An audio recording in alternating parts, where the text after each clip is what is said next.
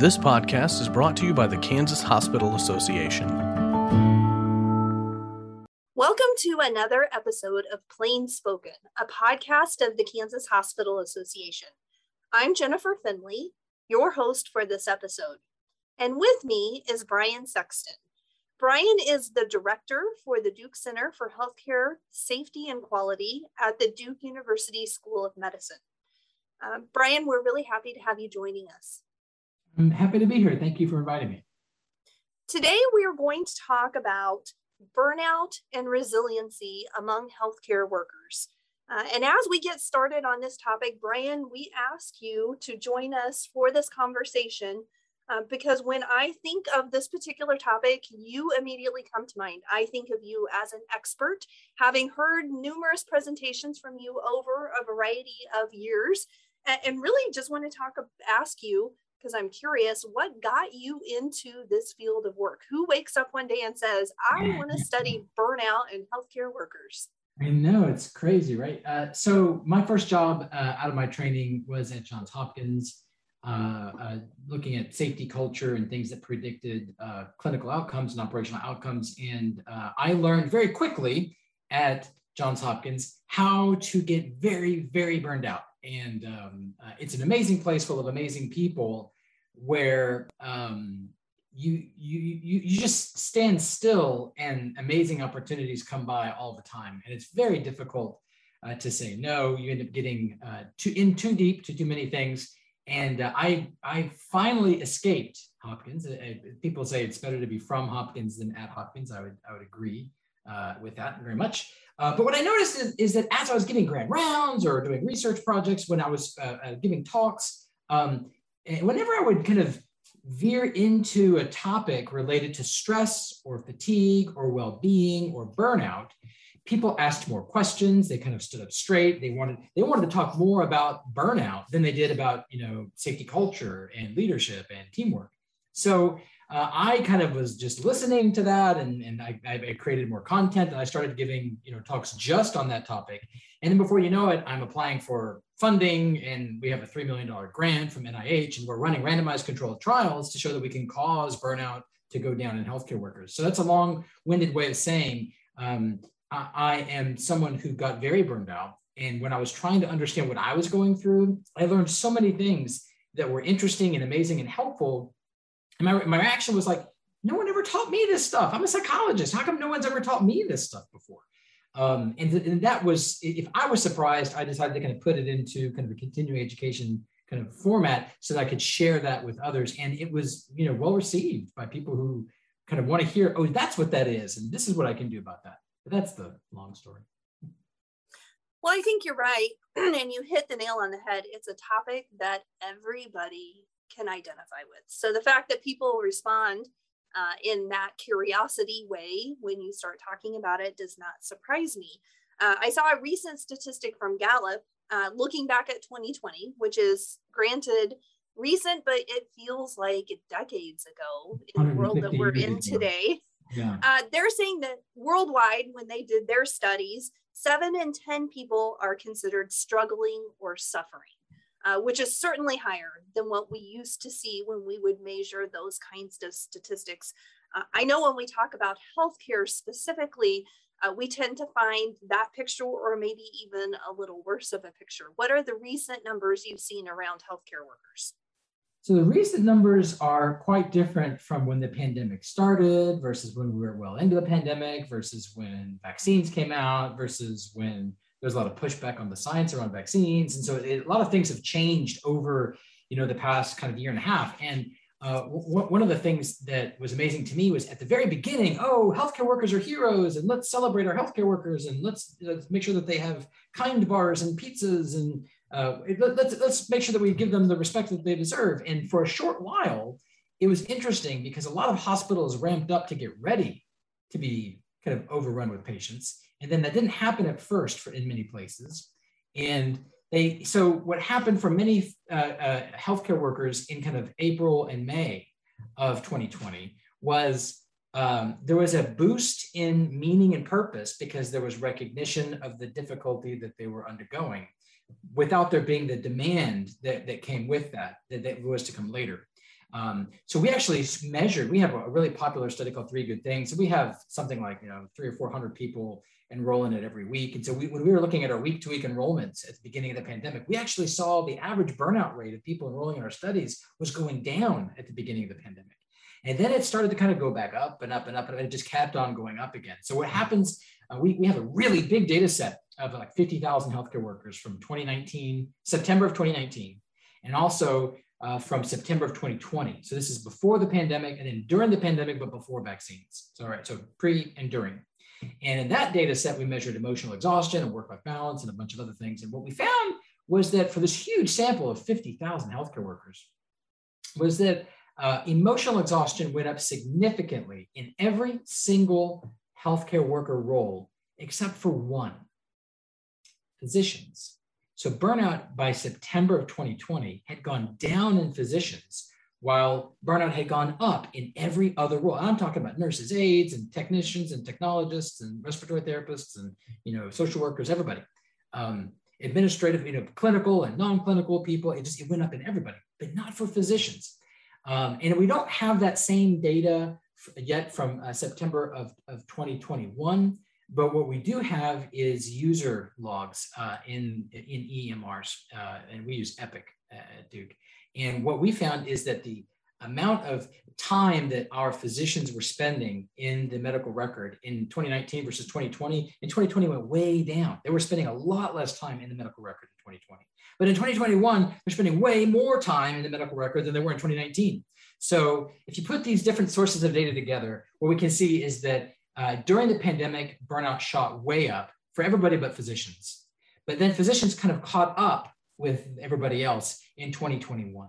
Uh, that's a, a, long way of saying burnout was bad before, it's worse now, but it affected different roles in different ways. And to be really fair, it has impacted our nurses more than any other group.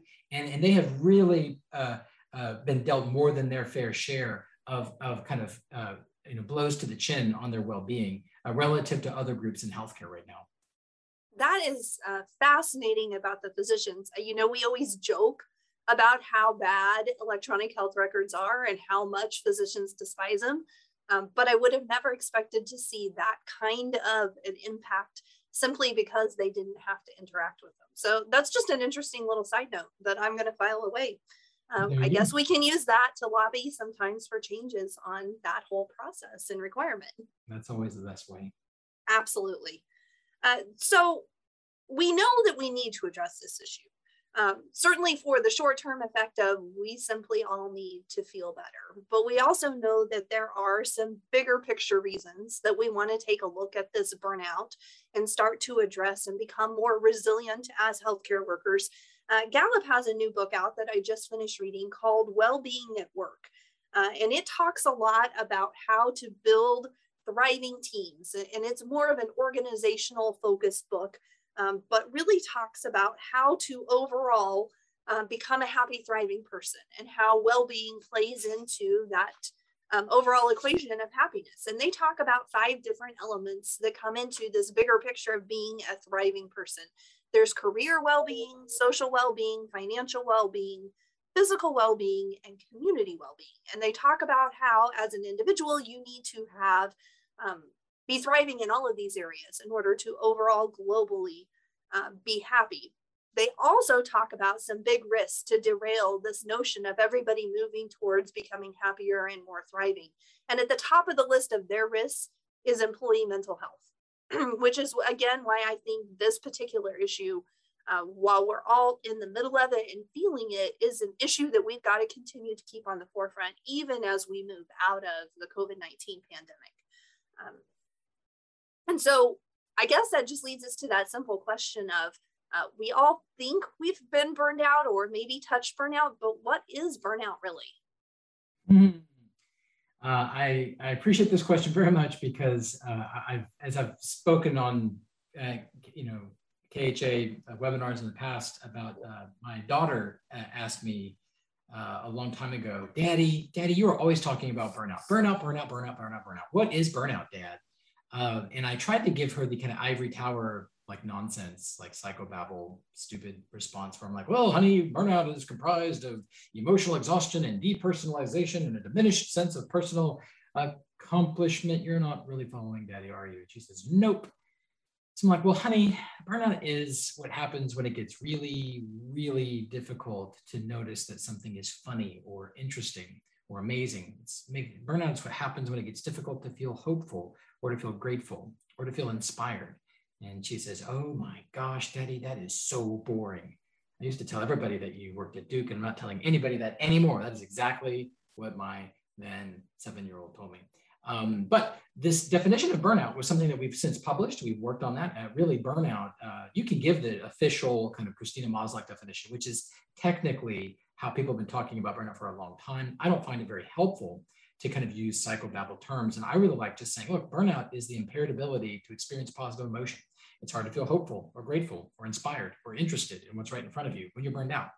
And if you use that as your framework, you can do all kinds of interventions, which I'm sure they talk about in that Gallup book, all kinds of interventions that are designed to bring joy back or gratitude back or hope back in ways that are meaningful and fulfilling.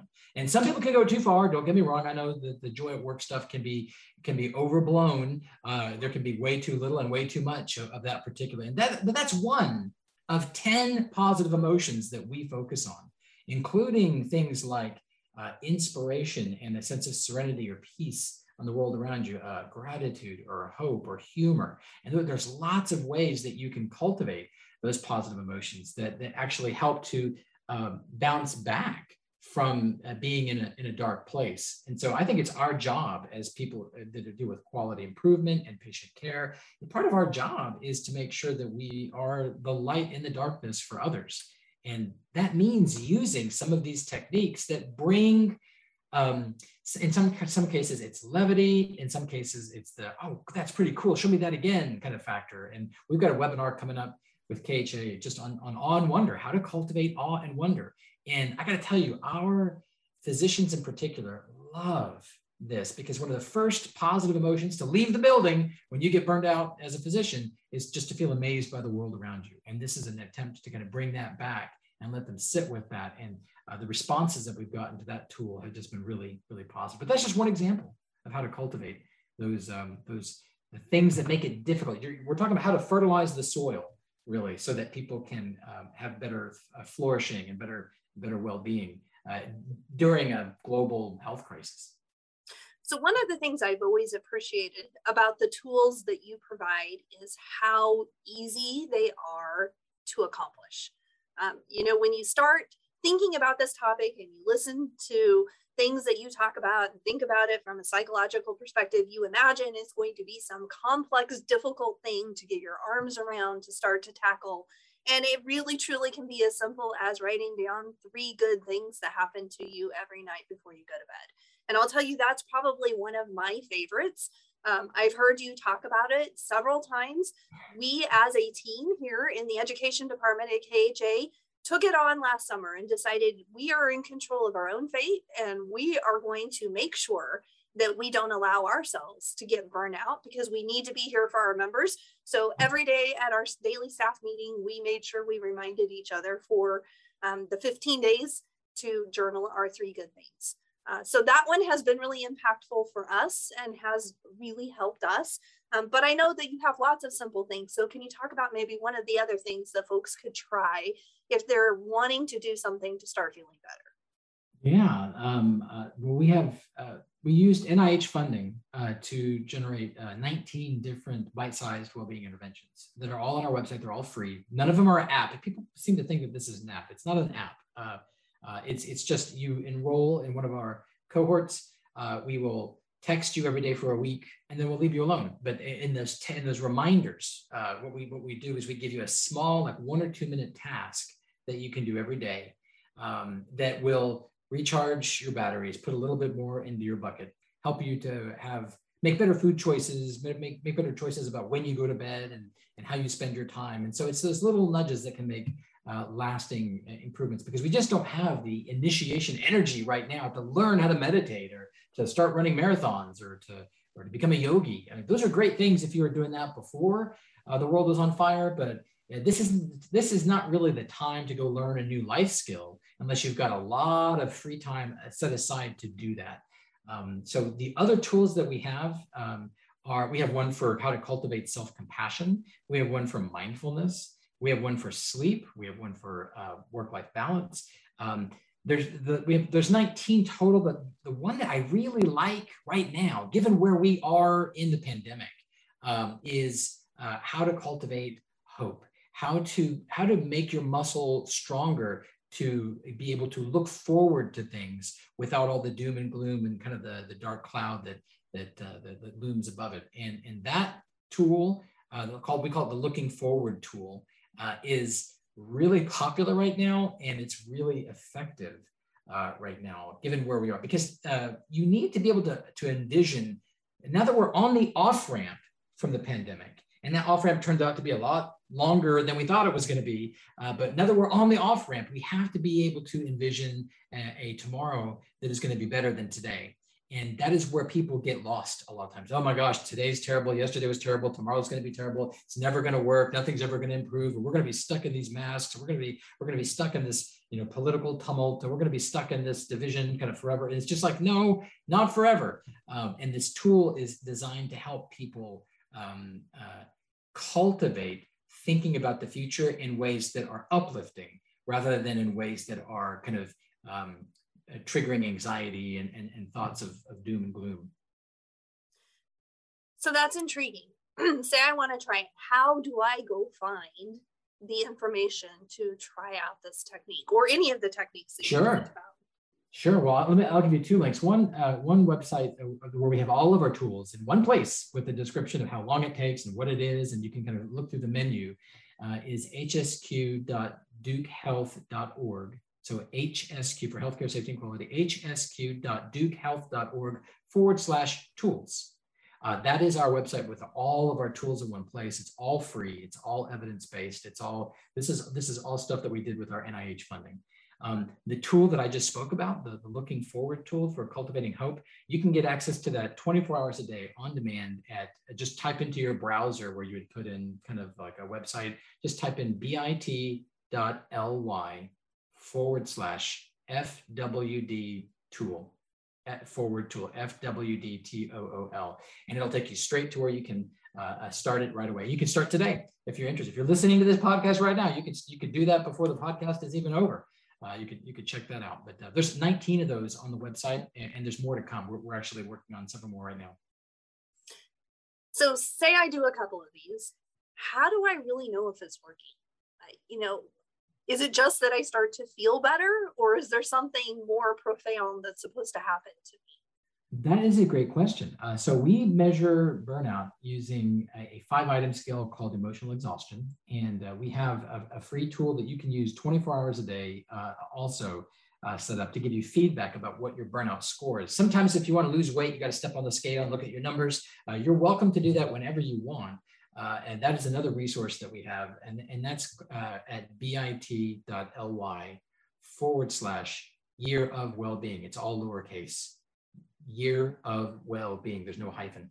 Um, and uh, uh, that will give you, you'll answer these five questions about burnout. You'll hit submit and it'll say, you know, Jennifer, here's your burnout score relative to 135,000 other healthcare workers. Here's your benchmark, here's your severity level, and it just gives you the numbers. Uh, it'll also email you a copy of that so you have that for your records. Uh, and that will give you your number. And if you wanted to do that before and after kind of uh, trying something for yourself, you're welcome to do that. We, we actually offer that feedback in many of our interventions where we say, here's your burnout right now. And then you do a gratitude exercise. And then we'll show you your burnout after the gratitude exercise. So you can look at your pre and your post. We have a lot of different um, uh, resources like that, but you can use the year of well-being link to look at your burnout anytime.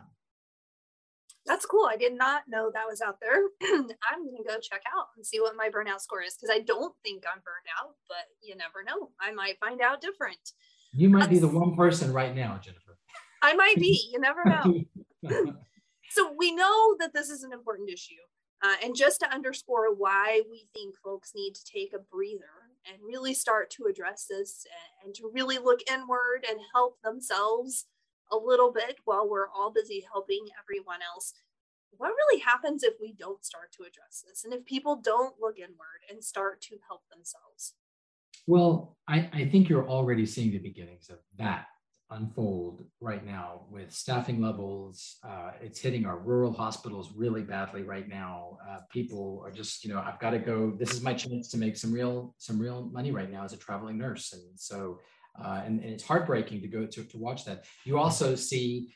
Uh, that happening not just in, in rural hospitals but across the board. We we just made the decision at Duke in our COVID units to pay our nurses traveling rates so that we can keep them in our COVID units. Uh, these are very dark times for healthcare, and it's not always going to look like this. Um, but what you're what you're seeing right now is uh, when you don't have an obvious path of escape from your current predicament, you're going to go with what you've heard of in the past, which is I better get out of this current role. And so we're seeing this mass exodus of our workforce, and that's going to make it so much more difficult for everyone else who's kind of left behind uh, to continue doing it with with fewer uh, you know hands on deck.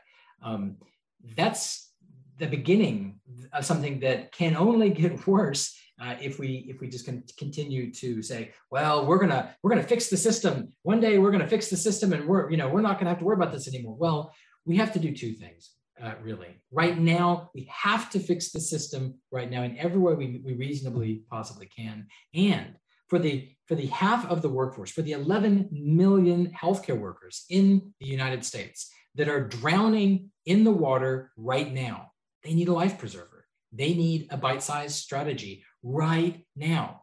And we also have to fix the system. It's not an either or, it's a both and.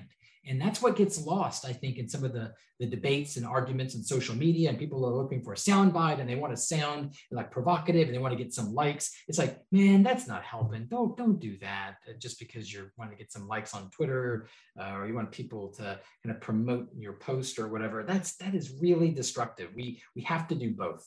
We have to help the people in the water, and we have to make sure that the system is better engineered so that next time we deal with another variant or another pandemic, we are we are better suited, right, uh, to to to address those challenges because this one hit us at a time when we weren't we, we didn't have solid footing already with our well-being as a workforce.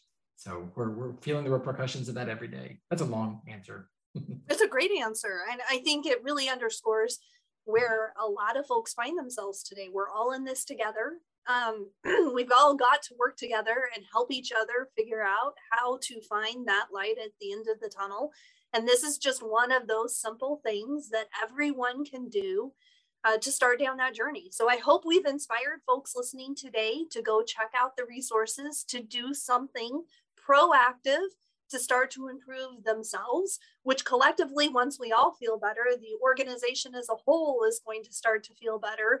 And then that can spill out into the community and others. So it's a good first step in, in helping us move out of this pandemic uh, and at least maybe some of the emotional impacts of this pandemic. Um, as Bryan said, we've been doing uh, through the entire year a webinar series featuring some of his concepts. We have one more session coming up on December 16th. Uh, if you were unable to participate in the others, didn't know about them, somehow missed them, the good news is you can still catch up. So just contact the KHA Education Department. We can get you access to those recordings, and then you can join us in December for this final session.